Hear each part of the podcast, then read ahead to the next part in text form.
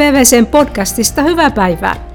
On taas aika palata jatkamaan juttelua ajankohtaisista asioista ja vastuullisuuden näkökulmalla on keskustelussa tälläkin kertaa tärkeä rooli.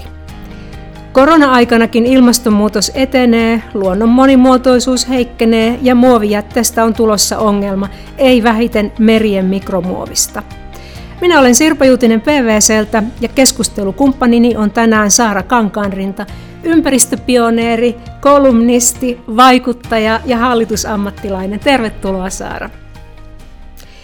Viimeisten kuukausien aikana koronauutiset ovat täyttäneet meidän mielemme, varsinkin nyt kun pandemian toinen aalto on täydessä vauhdissa. Ilmastonmuutos ja luonnon monimuotoisuuden kysymykset ovat siirtyneet keskustelussa hieman taka-alalle, mutta samalla yritysvastuusta, yhteiskuntavastuusta on käyty kärjistynyttäkin keskustelua. Mekin tulemme kohta puhumaan noista asioista muutaman eri teeman kautta. Saara, sinulla on monia eri rooleja ja vaikuttamiskanavia, joiden perusteella ajattelin jakaa tämän keskustelun neljään osaan.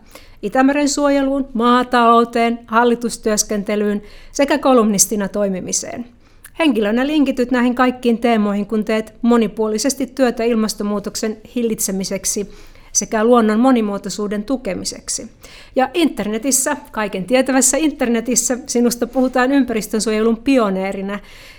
Alkoiko se työ Baltiksi Action Groupin perustamisella vai olitko sinä ympäristösuojelun pioneerina pioneeri jo sitä ennen? Kiitos. Tuota, pioneeri mä en itse koe siinä mielessä olevani, että mä näen ympäristöhistoriaakin jonkun verran opiskelleena, että ne pioneerit oli minua ennen jo monta vuosikymmentä ennen ja heidän työ oli sitten aidosti sitä aika rankkaa pioneerin työtä, koska silloin näille asioille ei ollut senkään vertaa sijaa, mitä nyt on. Oma ympäristötyö alkoi tuossa, tietysti aina ollut kiinnostunut luonnosta, mutta ihan varsinaisesti työnä se alkoi 2005. Mä olin Pietarin jätevesien puhdistushankkeessa ja sitten siitä se jatkoi ja, kehi, jatkoi ja kehittyi. Ja tuota, ehkä niissä keinoissa, mitä me ollaan yhdessä muiden kanssa kehitelty ja saatu aikaan ja saatu aika konkreettista toimintaa, niin niissä voi olla jotain uutta kyllä sitten, mikä on vienyt asiaa eteenpäin. Hyvä, niistä me varmaan mm. vielä kuullaan vähän, vähän tuonnepana lisää. Äh, Mutta mainitsin tuossa Baltic Sea Action Groupin. Äh, mitäs tämä BSAG-lyhennettä käyttävä säätiö käytännössä tekee ja miten sen toiminta on kehittynyt? Me ollaan, niin kuin nimikin sanoo, me ollaan Action Group, eli tavoitteena on aikaan saada toimintaa. Me ollaan ilman muuta Itämerityön nopeuttaja, aloitteen tekijä ja yhteen saattaja. Ja tietysti paras asia olisi, että me saataisiin nopeutettua jo olemassa olevia toimia ja käynnistettyä niitä, mitä ei vielä ole olemassa. Ja saataisiin ikään kuin vauhtia meidän omalla työllä muiden työhön ja yhteistyöhön. Si- siinä se tavallaan kiteytyy, miten me nähdään tämä Itämeren suojelu. Me ollaan mm, Tällä hetkellä toimitaan eri aloilla. Tietysti aina kaikkea voi tehdä, pitää vähän fokusoida. Meillä on maatalouden päästöt, luonnon monimuotoisuus pinnan alla ja sitten meriliikenteen päästöt. Ja tietysti isoina teemoina on aina ilmastonmuutos ja luonnon monimuotoisuus ja Itämeri, jotka on täysin saumattomasti yhtä asiaa, ei voi enää erottaakaan toisistaan.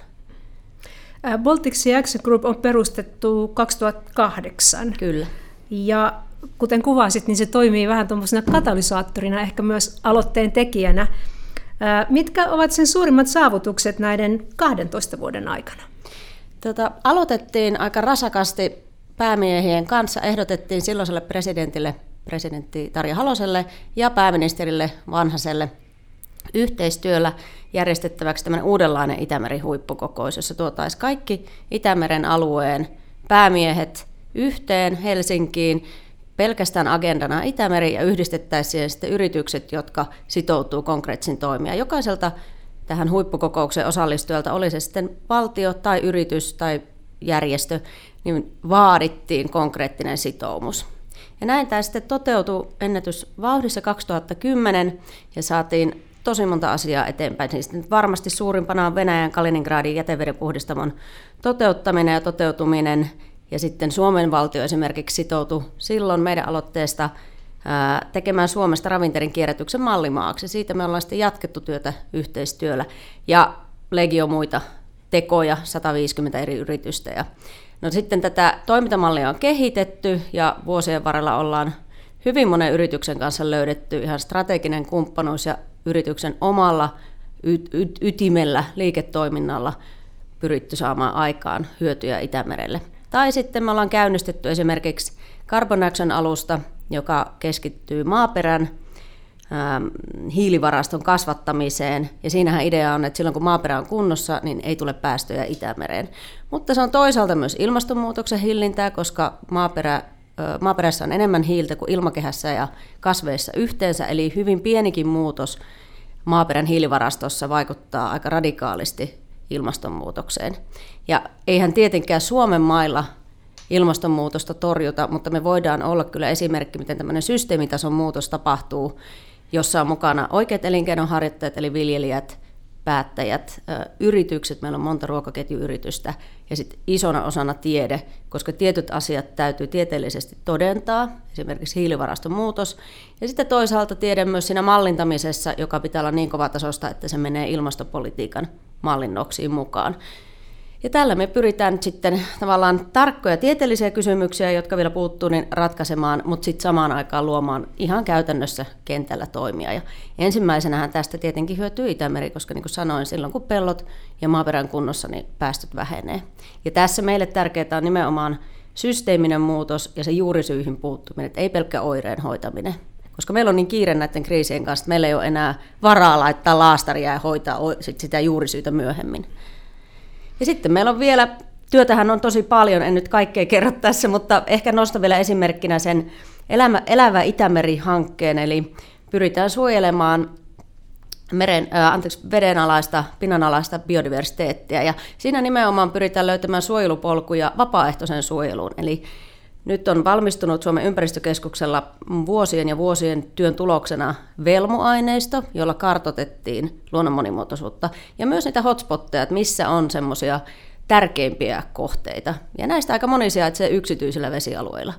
Niin siinä me ajateltiin, että me voidaan tehdä tämmöinen pilotti, kun meillä sattuu itsellä olemaan Kulkruunan saaria ja vesialueita siellä, niin pilotti, jossa me kokeillaan siis sekä virkamiesyhteistyönä sen polun löytämistä ja selkeyttämistä, mutta sitten myös kalastuskunnan kanssa, että miten tällaiset projektit toteutetaan niin, että aidosti menee läpi eikä tuu sitä natura-efektiä, että tämä olisi jotenkin huono juttu. Siinä on ollut hirveän hieno palaute, kaikki on kyllä ollut jotenkin ylpeitä, että saavat suojella arvokasta Itämerta. Joo, huh, huh. Mm. Tuosta tota, poimin heti tämän systeemisen ratkaisun, koska Joo. sitähän me ollaan niin kuin ilmastonmuutos ja muissa asioissa odotettu, että saadaan riittävän paljon toimijoita ja että tavallaan koko päätöksenteon ekosysteemi ja niiden, jotka toimii siinä asiassa tilanteen parantamiseksi, että se koko ekosysteemi alkaisi toimia samaan suuntaan. Että voi vain onnitella siitä, että, että jo silloin niin kuin 2010, eli 10 vuotta sitten, niin onnistuitte lähteen sillä kärjellä niin kuin eteenpäin. Ja myöskin tuossa oli kiva kuulla näistä, näistä vaikutuksista, mitä kuvasit, mihin pyritään, koska nehän on täysin linjassa YK on kestävän kehityksen tavoitteiden Kyllä. kanssa myöskin.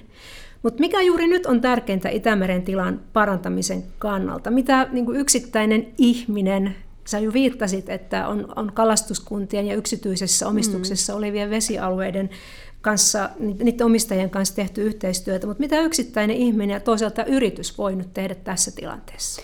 No mä aina sanon, että jokainen voi tehdä jotain suoraan tai välillisesti. Ei ole vielä tullut eteen tahoa, joka ei voisi auttaa Itämertä. Että tietysti ongelmathan on selvät. Itä- Itämerenkin suurin ongelma on nykyään ilmastonmuutos, eli kaikki toimet, millä voi omaa ilmastojalanjälkeään pienentää tai hyvää kädenjälkeä suurentaa, niin kaikki sellaiset toimet auttaa myös Itämerta. Sitten suoraan voi vaikuttaa, jos sattuu olemaan maata, maanomistajilla aina valtaa siihen, miten maata ja maaperä kohdellaan, voi yrittää vähentää päästöjä, oli se maa sitten peltomaata tai metsämaata.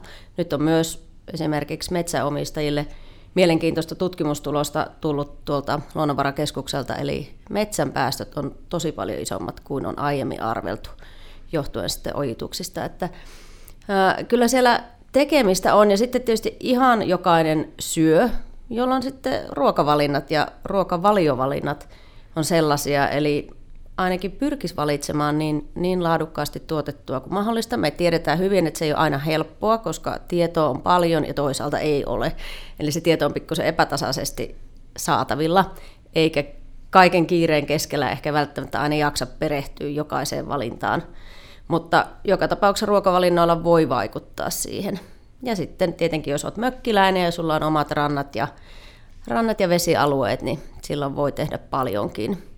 Ja nyt tämä korona-aikana lisääntynyt luontomatkailu, aika semmoinen helppo juttu on, että ensinnäkin tietysti luontomatkailu lisää aina luonnon arvostusta, mutta valitettavasti vaikka Metsähallitus on raportoinut aika paljon, että roskaaminen on lisääntynyt. Tosi helppo juttu on, että ota roskat mukaan. Ne, mitkä tuli mukana, niin ne sitten viedään pois kanssa. Joo, siinä tuli hyvä lista ja on ihan samaa mieltä siitä, että, että tota, ei pidä tuudittautua siihen, että yksi ihminen tai yksi yritys tai yksi maa voi niin kuin mitään tehdä tai että se on vaan niin kuin hyttysen eninää karhun korvassa, mutta, mutta ei. hyvä, hyvä on kaikkien olla mukana. Ja sitten vielä esimerkiksi meidän työtä on ihailtava moni tukenut hyvin, hyvin niin kuin erilaisilla tavoilla. Että joskus se Itämeren auttajien auttaminen on tosi tärkeää, jolloin se mahdollistaa valtavan ison vipuvoiman sille yrityksen omalle osaamiselle. Ja sitä voi auttaa rahalla tai omalla osaamisella. Eli tämmöisiä yhteistyökuvioita meillä on ollut, jotka on ollut sekä meille että lahjoittajalle sitten tosi antoisia. Ja sitten yksittäistä ihmistä sanon vielä, että jokaisella voi olla työpaikalla valtaa, jota ei edes tiedä, että on. Eli kyllä kannattaa viedä työpaikalla myös hyviä ympäristökäytäntöjä ja hankkeita ja kehittää eteenpäin. Joo, tuo olikin hyvä, kun tuon otit esille, koska esimerkiksi täällä meillä PVCllä niinkin yksinkertainen asia kuin muovijätteen kierrätys, mm. niin lähti henkilökunnan aloitteesta liikkeelle. Juuri näin. Et, et siinä vaan joku sitten teki, teki aloitteen ja siitä se lähti, mikä oli tosi kiva juttu.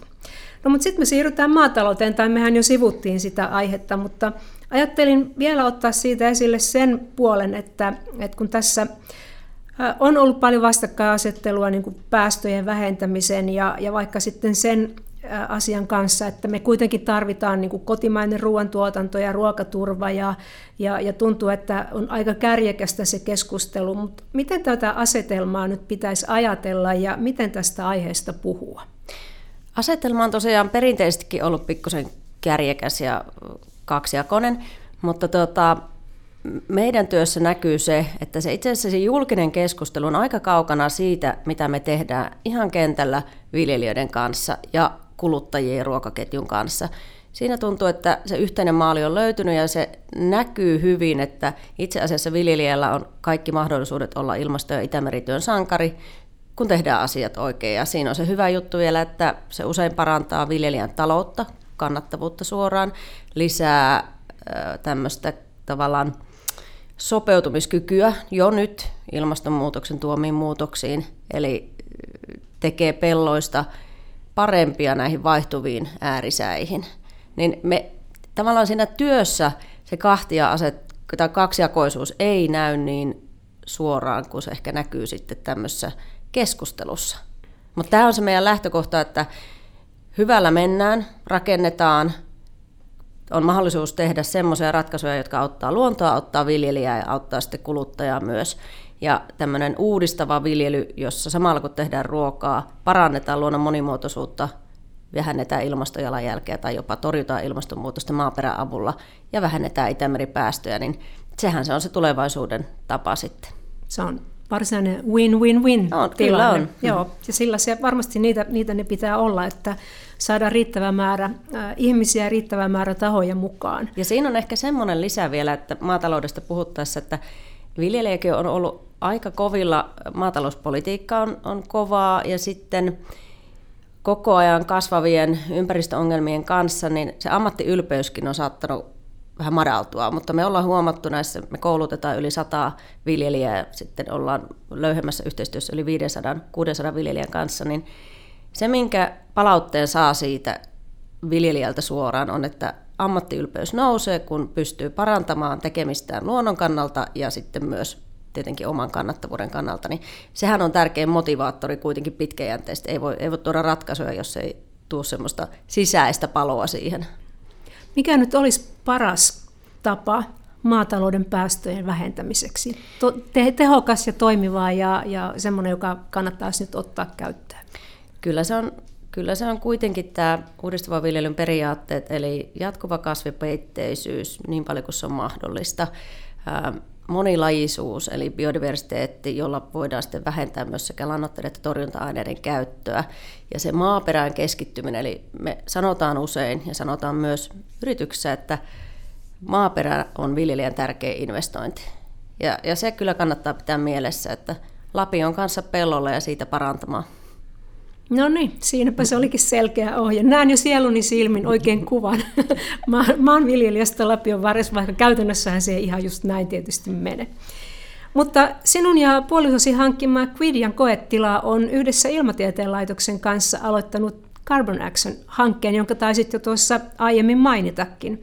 Mikä tämä hanke on? Mitä siinä tehdään ja mitä tavoitellaan? Joo, eli itse asiassa BSAG-säätiö käynnisti sen Ilmatieteen laitoksen kanssa Sitran käynnistysrahoituksella ja sitten meidän oma maatila, jonne me ollaan muutenkin kasattu tutkimusta ja keskitetty oikeastaan kaikki kokeileva toiminta, niin toimii siinä lippulaivahankkeena, eli siellä saadaan käynnistettyä nopeasti tähän carbon actioniin liittyviä tutkimuksia. Niitä tehdään paljon muillakin pelloilla, mutta myös meillä. Ja Carbon Action on just tämä alusta systeemiselle muutokselle, jossa selvitetään tieteen avulla puuttuvat tarvittavat työkalut, eli maaperähiilivaraston todennus ja se mallinnus, miten asia käyttäytyy tulevaisuudessa, jolloin sitä voidaan käyttää ilmastopolitiikkaan. Sitten me koulutetaan sata intensiivikoulutettavaa viljelijää ja sen lisäksi meillä on klubi, johon kuuluu nyt jo lähes 600 viljelijää. Eli koulutetaan tutkijoiden kanssa viljelijöitä ja myös viljelijät kouluttaa tutkijoita, että tutkimus on relevanttia. Se on hirvittävän antoisaa yhteistyötä molemmin puolin. Sitten meillä on yrityksiä, jotka on vaikkapa ostanut meiltä hiiliviljelijäkoulutuksen, koska haluavat omien sopimusviljelijöidensä kanssa laajentaa, laajentaa tätä hiiliviljelyajatusta ja niin kuin esimerkiksi Valio kanssa tehdään hyvää yhteistyötä. Sitten tietysti vaikutetaan päättäjiin, yritetään sekä Suomessa että EU-kentillä vaikuttaa maatalouspolitiikkaan niin, että se tukisi tällaista uudistavaa viljelyä ja jos olisi tavallaan tulevaisuus mukana eikä katsottaisi peruutuspeiliin. Eli vähän sitä samaa hyvää toimintamallia, mitä jo Baltic Sea Action Groupissa silloin kymmenen vuotta Kyllä. sitten kokeilitte. No Kyllä. se on hyvä.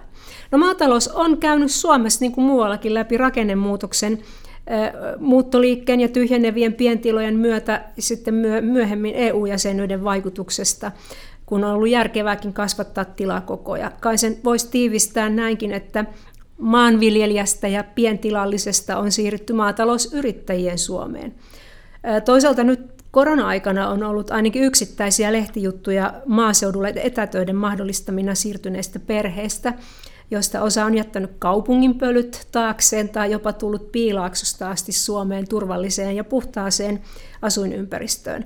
Onko nyt, mikä sun oma näkemys on, että onko takaisin maalle muuttamisesta tulossa laajempikin trendi, eli minkälaisena näet tämän maatalouden ja maaseudun tulevaisuuden Suomessa? Vaikea sanoa, onko se trendi, mutta ainakin tällainen kaksipaikkainen työnteko tuntuu olevan kyllä voimistuva trendi, mikä tietysti siinä oma epätasa-arvoisuutensa, että ihmisillä on mökkejä ja kesäpaikkoja ja luontopaikkoja, minne voi mennä tekemään. Kaikilla ei ole, mutta tuota, kyllä se näkyy myös tietenkin, että kun etätyö mahdollistuu ja tuli tämmöinen pakollinen loikka etätyössä, niin silloinhan se mahdollistaa juuri näin ihan sama, missä olet ja teet töitä silloin täytyy kyllä tietysti palvelurakenne olla sellainen, että se, se palvelee myös niitä takaisinmuuttajia, mutta tuo, tai, tai ei ole välttämättä takaisinmuuttajia, mutta uudestaan tai ensimmäistä kertaa maalle muuttajia. Ähm, miten maaseutu pysyy vireänä, niin ehkä sellainen, jos ajatellaan ihan maanviljelystä, niin tietysti näkymät pitää olla hyvät. Ei kukaan lähde maanviljelijäksi, jos se nähdään ankeana ja kamalana hommana siihen, on, siihen tietysti me ollaan saatu aika rohkaisevia juttuja. Meillä on monta hiiliviljelijäkoulutettavaa, jotka on intoa täynnä. Ja just tapasin miehen, joka sanoi, että hän on aina haaveillut pääsevänsä maanviljelijäksi, mutta ei ole maata. Että kyllä näitäkin on. Ja sitten tietysti ihmisten kannalta mä itse näen tämän maaseutukaupunki kysymyksen jotenkin semmoisena, että se mitä me voitaisiin ainakin parantaa olisi tietynlainen kytkös ruoantuotantoa ja jonkunnäköinen ruokatajun lisääminen. Et mehän ollaan aika etäällä nyt siitä, missä ruoka tuotetaan, miten se tuotetaan. Et tällä hetkellä ruoka tulee kaupasta, piste, ja sähkötöpselistä. Mutta tuota, ja rahat seinästä. No juuri näin. niin, niin tietysti semmoinen ruokataju, että ja se, se osallisuus ruoantuotantoon voi sitten syntyä, totta kai voit ruveta ihan itse tekemään jotain pientä palstalla tai osuuskuntaviljelijänä tai sop, niin kuin tämmöisessä yhteisöviljelyn muodossa – tai sitten jollain lailla olla niin kuin pikkusen lähempänä sitä, missä ruoka tulee, niin mä uskon, että se myös auttaa nostamaan sitä maaseudun arvostusta. Siinäpä oli hyviä ajatuksia ja, ja näkökulmia siitä, että miten tämä maailma tulee muuttumaan myös täällä maatalouden ja maaseudun kohdalla. Nyt pidetään pieni paussi ja haetaan kuppi kahvia, mutta tuota pikaa jatketaan PVCn podcastin parissa. Kannattaa pysyä kuulolla, sillä kiinnostavia kysymyksiä on tulossa, kun jutellaan Saara Kankaanrinnasta hallitustyöskentelijänä tai kolumnistina.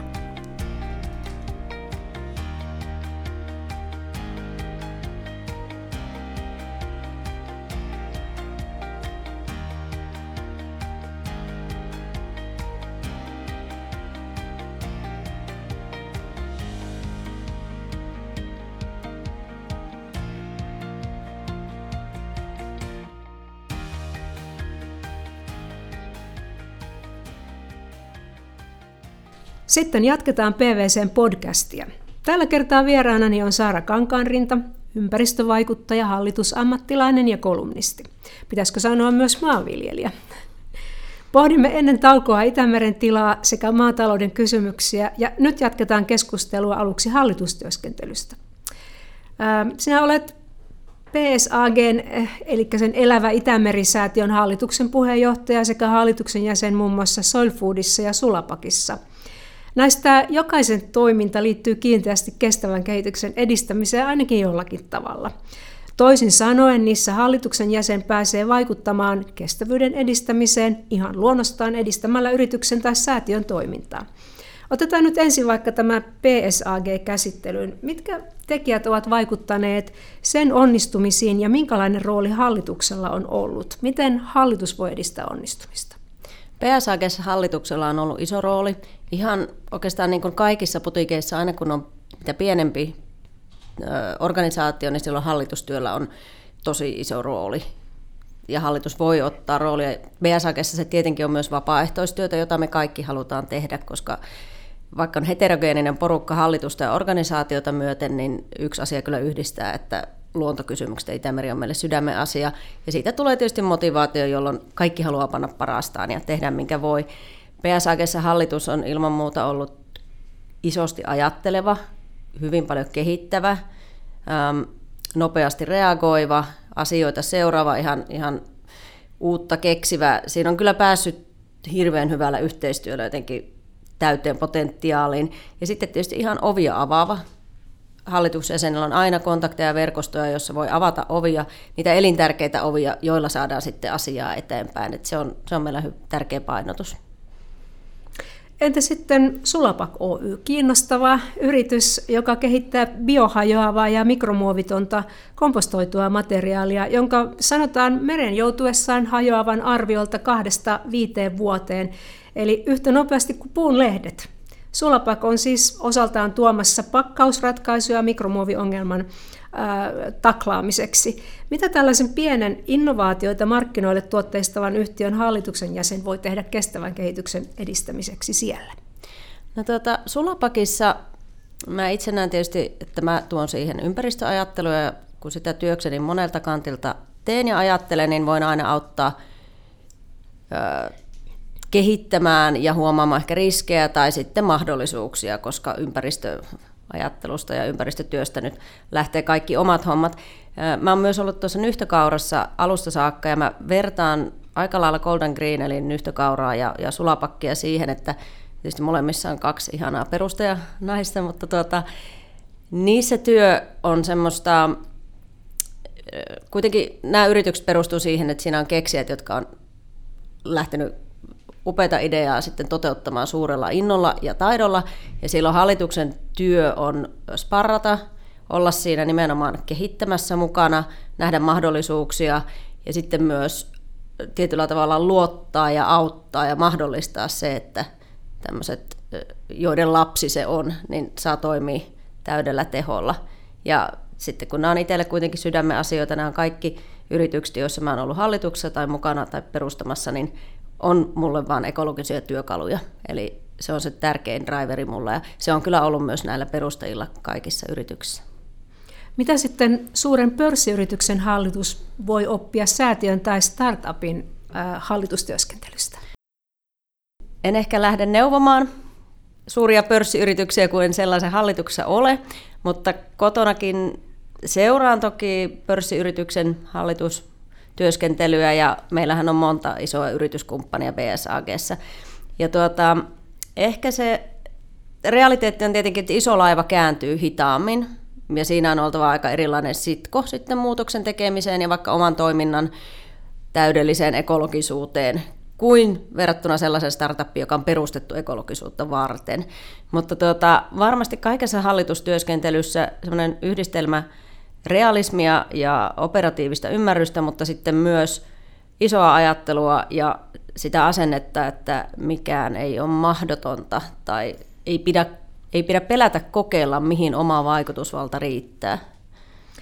Joo, kuulostaa, kuulostaa hyvältä ja, ja just tuota, ajatus siitä, että on, on niin kuin se iso kuva mielessä ja toisaalta myös ehkä aika isot tavoitteetkin, jotka voi tulla joko henkilökohtaisesta ää, niin kuin tällaisesta näkemyksestä, sydämenpalosta tai sitten siitä, että, että niin kuin katsotaan, että nyt täällä tapahtuu niin isoja asioita, kuten ilmastonmuutos tai, tai luonnon monimuotoisuus, niin, niin tuota, jokaisen hallitusjäsenen pitäisi varmaan nyt näistä asioista tai kestävästä kehityksestä ylipäätänsä tietää jotakin. Kyllä, ja ne on tietynlailla ne reunaehdot, jotka tulee määrittelemään meidän toimintaa, tykkä siitä tai ei. Eli se on kyllä parempi, mitä nopeammin pystyy paitsi sopeutumaan, niin löytämään se oman kulman, millä tavalla me voidaan ei vaan elää näiden reunaehtojen kanssa, vaan aidosti olla edistämässä sitä. Mä uskon, että sieltä ne totta kai suurin, parhaat strategiat tulee ja paras liiketoiminnan ydinkin. Eli kun pystyy aika rajusti ottamaan ne reunaehdot siihen, että rupeakin katsomaan niitä mahdollisuuksina. Tietysti se rajoittaa, mutta toisaalta se on pelikenttä kaikille. Ja silloin siinä pärjääminen ja sen tiedostaminen, mitä paremmin ymmärtää ne, niin sitä paremmin varmasti pystyy sitten luotsaamaan yritystä tulevaisuuteen. Mm. Joo, ja strategiseksi se kysymys tulee myös niin kuin siinä mielessä, että mikä on oikea ajoitus, että, että siis mm. kilpailuetua, tai, tai kil, niin just kilpailuetua voi saada vain sillä oikeastaan, että on vähän ennen muita. Kyllä. Tekee vähän paremmin, ymmärtää tilanteen vähän paremmin. Joo, mutta ehkä me sitten puhutaan kolumnisti Saara Kankaan rinnasta. Sä oot aloittanut Iltasanomissa maaliskuussa ja kirjoitat nyt näistä tutuista, tässäkin puhutuista aiheista. No mikä, miten on kolumnistin ura lähtenyt liikkeelle? Se on lähtenyt mukavasti. Just totesin tuossa kotona, että ei ole kertaakaan tullut semmoinen ahdistus, että voi ei nyt tulee kolumnin deadline. Että se on ollut ihan sataprosenttisesti miellyttävää ja mieluista tekemistä. Ähm, aiheet ei ole loppunut todellakaan kesken. Tuntuu, että aiheita olisi vaikka miten paljon. Ja onhan se hyvä sormiharjoitus tiivistää aika isot ajatukset tai tavallaan isot kehikot 2500 merkkiin ja vielä sillä tavalla, että toivottavasti nyt lukijat ymmärtää sen, että tietysti on aikaisemmin kirjoittanut ja tehnyt vaikuttamistyötä ehkä vähän enemmän jollain tietyn alan asiantuntijasektorilla, mutta nyt kun puhutaan suurelle yleisölle Hangosta Inariin, niin sitten pitää pystyä kertomaan asia niin, että siinä on lukijalle jotain tolkkua. Hmm. Ja sitten kun tämä vielä asetetaan siihen kontekstiin, että, että nyt onko se sitten osin ollut tätä pandemia-aikaa tai muuta, että meillä on ollut todellakin kärjistynyttä keskustelua vastuullisuudesta julkisuudessa. Onko tämä näkynyt jollakin tapaa siinä, että miten sinun kolumneja on kommentoitu tai niistä palautetta annettu? No, mulla on ollut hirveän hyviä kommentteja ja kilttiä palautetta. Ehkä mun tyyli myötäilee mun persoona, mä aika sillä lailla en konfliktoiva. En mä oikein näe, mihin me päästään, sillä mä kyllä koen kirjoittamani asioista aika pelkäämättä, mutta yritän kyllä löytää siihen sitten semmoisia semmoisen asenteen, että ei mun tarkoitus ole herättää keskustelua loukkaamalla ketään, eikä sehän on helppo tapa tietysti herättää keskustelua kärjistämällä ja vielä enemmän kärjistämällä, mutta ehkä mä henkilökohtaisesti tykkään enemmän tyylistä, että yrittää myös ymmärtää sitten sitä toisenlaista näkökulmaa ja mieluummin rakentamaan ymmärrystä sitten sinne, mitä yritän sanoa. Tota, totta kai palautetta varmasti esimerkiksi Iltasanomien jos lukisi kommenttikentät tarkasti läpi, niin sieltä tulisi monenlaista. Ei kannata. Joo, se voi olla. Toisaalta siellä on ollut semmoisiakin, että kerrankin asiaa, terveisin pohjoisen mies 53, että ei, ei voi myöskään aliarvioida sitten lukijoita, Joo. että yllättävänkin hyvää täysin voittopuolisesti on ollut palaute. Joo, enkä mäkään ole lukenut niitä sinun kolumnin kommenttikenttiä, että ei tämä siitä tämä, tämä tullut, vaan että kun ihan katsoo niin kuin Twitteriä ja joinakin päivinä tulee sellainen tunne, että, että mä lopetan tämän Twitterin seuraamisen. Mutta Kyllähän se vähän on, ja siellähän se on niin kuin, suorastaan asiantuntijatkin riitelee, ja, ja totta kai on sitten oma trolliosastonsa, en mm. kadehdi poliitikkoja, siellä sitä vasta onkin sitä varsinaista keskustelua, tai sitä voi sanoa edes keskustelussa, koska sehän on ihan vaan jotain pahan mielen purkamista, mutta tuota, mä oon selvinnyt sillä lailla mukavasti, että on saanut Twitterissäkin aina kolumneista, ne leviää aika mukavasti ja siellä on tullut hyvää keskustelua. Joo, se on, se on tärkeää. Oikeastaan siihen liittyen vielä kysyisinkin, että äh, kenen toivoisit lukevan kolumneasi, eli kenen vaikuttuvan niistä nehän, kun, kuten on sanottu, niin ne julkaistaan iltasanomissa, jota koko kansa lukee, niin mitä haluaisit sanoa niin sanotulle tavalliselle lukijalle, joka herää siellä Inarissa aamulla tai ajelee päivittäin Nurmijärveltä kehäkolmosen sisäpuolelle töihin, eikä juurikaan vaivaa ajatuksia biodiversiteetillä tai ilmakehän kasvihuonekaasuilla?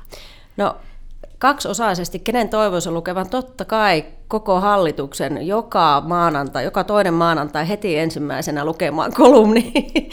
Sehän olisi aivan mahtavaa avustajineen ja virkamieskuntineen.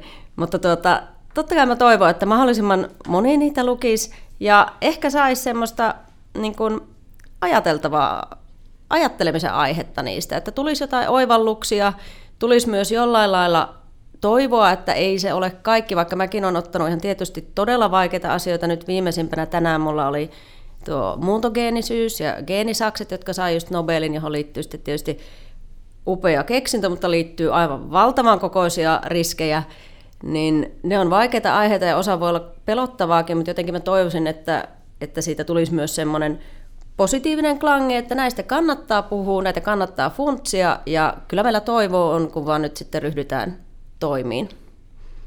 Hyvä. No sitten seuraa se perinteinen taikasauva-kysymys. Jos saisit yhden asian tapahtumaan taikasauvaa heilauttamalla, mikä se asia olisi?